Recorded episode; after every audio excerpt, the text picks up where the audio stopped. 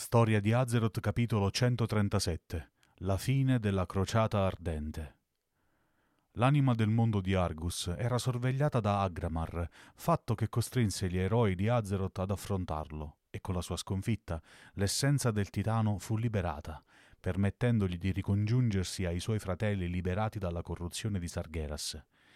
Successivamente il profeta Velen raccolse i sigilli del Titano Oscuro per potenziare ulteriormente il potere della Vindicar e dare all'aeronave abbastanza forza per far breccia nel cuore di Argus stesso.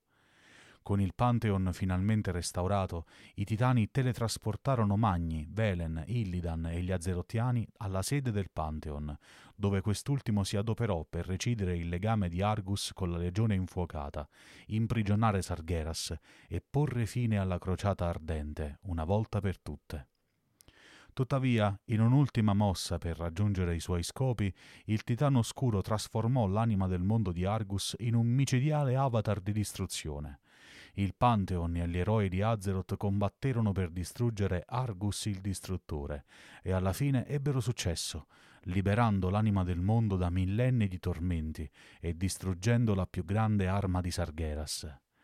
Con la legione paralizzata dalla perdita di Argus, il Pantheon lodò i mortali per aver salvato il loro mondo e unì i propri poteri con gli ultimi resti dell'essenza di Argus per imprigionare per sempre Sargeras all'interno della sede.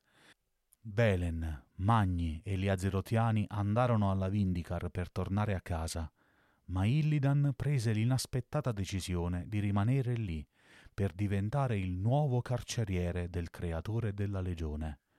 Tuttavia, prima che il titano oscuro venisse imprigionato, riuscì a trafiggere il pianeta Azeroth, ferendolo gravemente con la sua colossale spada che si conficcò nella regione di Silitus. Con la fine della crociata ardente, i campioni dell'Alleanza e dell'Orda tornarono alle rispettive case per celebrare la loro grande vittoria contro la legione infuocata. Tuttavia, l'ultimo atto disperato di Sargeras aveva avuto terribili conseguenze. La ferita inflitta dal titano oscuro, infatti, causò un'emorragia ad Azeroth e sia l'Alleanza che l'Orda mostrarono un vivo interesse per un nuovo, misterioso materiale che iniziò a fuoriuscire dal pianeta. Da lì a poco, quella che sarebbe divenuta nota con il nome di Azerite sarebbe stata la causa di una nuova, tremenda guerra.